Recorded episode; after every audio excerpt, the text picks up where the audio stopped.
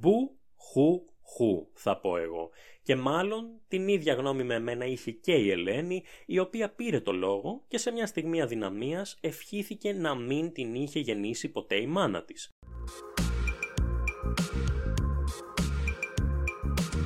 Καλώς ήρθατε. Είμαι ο Κωνσταντίνος, ή αλλιώς The Mythologist, είμαι αρχαιολόγος και αυτό είναι το 7ο επεισόδιο του επικού podcast. Του podcast που μέσα από την Ιλιάδα του Ομήρου μας μεταφέρει έξω από τα πανύψηλα τείχη της Τρίας, εκεί όπου αχαίοι και τρώες, θνητοί, ήρωες και θεοί, πολεμούν, ερωτεύονται, νικούν ή πεθαίνουν. Αν σας αρέσει αυτό που πρόκειται να ακούσετε, μπορείτε να επισκεφτείτε την περιγραφή, στην οποία θα βρείτε τους συνδέσμους που θα σας οδηγήσουν εκεί που μπορείτε να στηρίξετε έμπρακτα την προσπάθεια που κάνουμε τόσο στο επικό podcast, αλλά και στο κανάλι The Mythologist.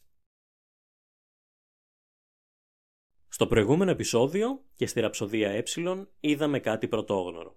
Έναν θνητό, τον Διομήδη να επιτίθεται και να τραυματίζει θεούς. Και μάλιστα ένας από αυτούς τους θεούς ήταν ο ίδιος ο θεός του πολέμου, ο οποίος πολεμούσε και αυτός έξω από τα τείχη της Τρίας. Ο Άρης, ο οποίος πληγώθηκε από το δόρι του Διομήδη και έτρεξε στον Όλυμπο να κλαφτεί στον πατέρα του. Βέβαια, ο Διομήδης ήταν από μόνος του πολύ ικανός. Βέβαια, επίσης είχε και μεγάλη βοήθεια από την Αθηνά, η οποία κατήφθηνε τα όπλα του, όμως και πάλι δεν μπορούμε να μην θαυμάσουμε την ανδρεία του. Το θέμα είναι τώρα τι κάνουν οι Τρόες για να αντιμετωπίσουν αυτή την απειλή, γιατί εκεί που χάρηκαν που ο Αχιλέας επιτέλους δεν πολεμούσε εναντίον τους, βρήκαν καινούριο μπελά. Είμαι σίγουρος ότι καταλαβαίνουμε όλοι μας το πόσο σημαντικό είναι το να έχεις καλό ηθικό κατά τη διάρκεια μιας μάχης. Πάντως, εγώ αν ήμουν Τρόας, θα ήθελα εκείνη τη στιγμή να βάλω τα κλάματα. Φανταστείτε το κι εσείς λιγάκι, πολεμάτε με νύχια και με δόντια, να σώσετε την πόλη και την οικογένειά σας εδώ και δέκα ολόκληρα χρόνια. Επιτέλους, ο πιο ικανός από όλους τους Αχαιούς, ο Αχιλέας, ο οποίος σας έχει κατασφάξει, δεν πολεμά και φαίνεται ότι θα νικήσετε. Ο Μενέλαος, ένας από τους ισχυρότερους αντιπάλους σας, τραυματίζεται σχεδόν θανάσιμα και ακόμα, όπως είπαμε και ο θεός του πολέμου, ο Άρης είναι στο πλευρό σας και μάχεται μαζί σας. Και όμως, Όλα αυτά δεν είναι αρκετά. Βλέπετε τον πρίγκιπά σας, τον πάρει, να δηλιάζει και να φεύγει από τη μάχη, οι αντίπαλοι σας έχουν πλέον ένα νέο τρομερό πολεμιστή και εσείς, οι κακόμοιροι, στέκεστε εκεί με το τόξο σας και βλέπετε τους δικούς σας συντρόφους να σφαγιάζονται. Οι θεοί επιτέλους φεύγουν από το πεδίο της μάχης και πάνω που λες ότι θα ησυχάσουμε από αυτούς, οι Τρόες καταλαβαίνουν ότι ο μόνος τρόπος να σταματήσουν τον Διομήδη είναι να παρακαλέσουν την Αθηνά να τον εξαφανίσει. Την τρομερή αυτή ιδέα είχε ο Έλενος, ο γιος του Πριάμου, αδελφός του Έκτορα και του Πάρη, ο οποίος συμβουλεύει τον Έκτορα να πάει μέσα στην πόλη της Τρίας και να πει στις γυναίκες να ετοιμάσουν προσφορές προς τη Θεά Αθηνά, μήπως και την πείσουν. Εμείς ξέρουμε βέβαια ότι η Αθηνά ήταν εκείνη η οποία έδινε δύναμη στον Διομήδη, οι Τρόες όμως δεν το ήξεραν, εντάξει τι να κάνουμε, έχουμε το πλεονέκτημα του να γνωρίζουμε το τέλος της ιστορίας. Φεύγει όμως ο Έκτορας προς την πόλη και ταυτόχρονα κάπου στο πεδίο της μάχης συναντιέται ο Διομήδης, ο οποίος ακόμα σκοτώνει 10-10 τους Τρόες, με τον Γλάφκο, τον γιο του Υπολόχου, που πολεμούσε με το μέρος των Τρόων. Οι δυο τους ετοιμάζονται να μονομαχήσουν και αυτό μπορεί να μην μας το λέει ο Όμηρος, σας το λέω όμως εγώ, μπορώ σχεδόν να νιώσω τον φόβο του Γλάφκου που έβλεπε τον Διομήδη και ετοιμαζόταν να γίνει το επόμενό του θύμα. Βέβαια ο Διομήδης έχει προβληματιστεί, γιατί πλέον δεν ξέρει αν απέναντί του έχει έναν θνητό ή έναν θεό μεταμορφωμένο σε άνθρωπο. Έχει κουραστεί να μάχεται τους θεούς, λες και είναι κάτι καθημερινό, τέλος πάντων δεν θέλει να τους πάει άλλο κόντρα, γι' αυτό ζητάει να μάθει την καταγωγή του Γλάφκου, γιατί μέχρι τώρα δεν τον είχε δει στη μάχη, εντάξει, μέσα σε 10 χρόνια που να προλάβεις να τους δεις κιόλους, ήθελε λοιπόν να μάθει το αν είναι Θεός, ώστε να μην κονταροχτυπηθούν. Παίρνει λοιπόν τον λόγο Γλάφκος και αρχίζει να εξιστορεί από πού κρατάει το κράνος του. Χαχαχά, καταλάβατε από πού κρατάει η σκούφια του. Ναι. Τελικά φαίνεται ότι από τον πατέρα του ο Γλάφκος ήταν εγγονός του Βελερεφόντη. Κοιτάξτε να δείτε σύμπτωση τώρα. Ο Ινέας, ο παππούς του Διομήδη, είχε κάποτε φιλοξενήσει τον Βελερεφόντη στο ανάκτορό του και είχαν ανταλλάξει πολύτιμα δώρα. Οπότε, οι δύο αντίπαλοι συνδέονται με μια παλιά οικογενειακή φιλία.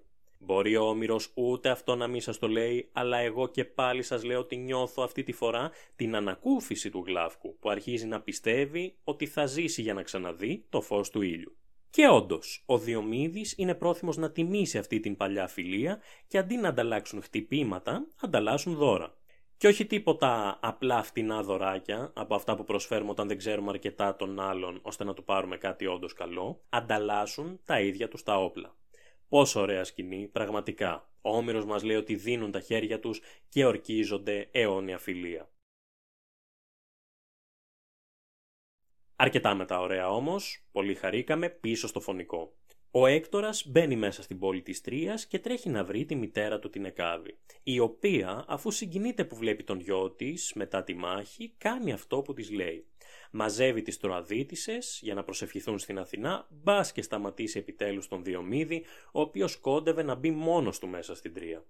Πάνε λοιπόν στο ιερό της Αθηνάς και αφού τις προσφέρουν δώρα, υψώνουν τα χέρια και αρχίζουν τα παρακάλια αν κρίνω από την αντίδραση της Αθηνάς στις προσευχές τους, κάτι πρέπει να είχε η σύνδεση γιατί η Αθηνά ούτε καν τους απάντησε. Ορίστε λοιπόν, εδώ έχουμε το πρώτο διαβάστηκε στην ιστορία. Ο Έκτορας μπαίνει στο παλάτι και πάει στο δωμάτιο του Πάρη, εκεί όπου τον βρίσκει με την Ελένη, η οποία ήταν το συνώνυμο της απογοήτευσης και της ξενέρας.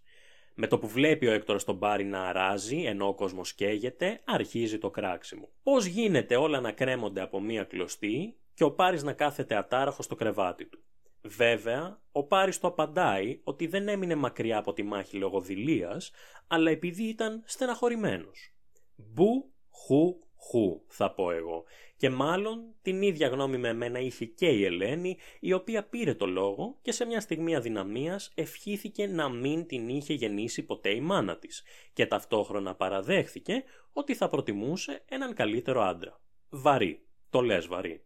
Όπως και να έχει, ο Πάρης υπόσχεται στον Έκτορα ότι θα ετοιμαστεί γρήγορα και θα κατέβει αμέσως να τον συναντήσει για να επιστρέψουν μαζί στη μάχη. Έτσι, όσο ο Πάρης ετοιμάζεται, ο Έκτορας βρίσκει λίγο χρόνο για να πάει να βρει τη γυναίκα του, την Ανδρομάχη και το μωρό τους. Την έψαχνε από εδώ, την έψαχνε από εκεί, πουθενά η Ανδρομάχη. Είχε πάει στα τείχη να παρακολουθήσει την εξέλιξη της μάχης και είχε φύγει από το σπίτι γιατί είχε ακούσει τις φήμες που λέγαν ότι οι Τρόες περνούσαν δύσκολα. Την βρίσκει τελικά και εκείνη με το μωρό στην αγκαλιά τον παρακαλά να φύγει από τη μάχη και να οργανώνει το στρατό από μακριά, ώστε να μην αφήσει την ίδια χείρα και το μωράκι τους ορφανό. Ο Έκτορας όμως, δεν είναι Πάρης, αρνείται γιατί δεν είναι δηλός. Ξέρει ότι πρέπει να επιστρέψει στη μάχη και να πολεμήσει μέχρι τέλους. Της απαντά ότι ό,τι είναι να γίνει θα γίνει, γιατί θα είναι ό,τι έχουν αποφασίσει οι μοίρες. Και φεύγει. Βρίσκει τον αδερφό του και η ραψοδία ολοκληρώνεται στη σκηνή κατά την οποία περπατάνε μαζί προς τη μάχη. Τι να σκέφτεται τώρα άραγε ο Έκτορας, ο οποίος βλέπει δίπλα του τον Πάρη να προχωράνε προς τη μάχη, ποιος ξέρει τι θα περνούσε από το μυαλό του. Εντάξει, για τον Πάρη ξέρουμε, θα έψαχνε τον επόμενο τρόπο για να φύγει, αλλά ας μην προλαβαίνουμε τα γεγονότα. Τι θα γίνει επιτέλους με αυτή τη μάχη; Τι θα γίνει με τους θεούς που κάναν ό,τι κάναν και μετά εξαφανίστηκαν και αφήσαν τους θνητούς να βγάλουν το φίδι από την τρύπα ως συνήθως; Ο Αχηλέα, μήπως ψήνεται να κάνει κάτι εκεί από τη σκηνή του που έχει αράξει, του έχει πει κανείς πώ εξελίσσεται αυτή η μάχη; Η απάντηση σε αυτά τα ερωτήματα, αλλά και σε όλα τα υπόλοιπα, την επόμενη Παρασκευή, στο επόμενο επεισόδιο του επικού podcast με τη ραψοδία Ήτα. Μέχρι τότε, εύχομαι σε όλους σας να είστε καλά.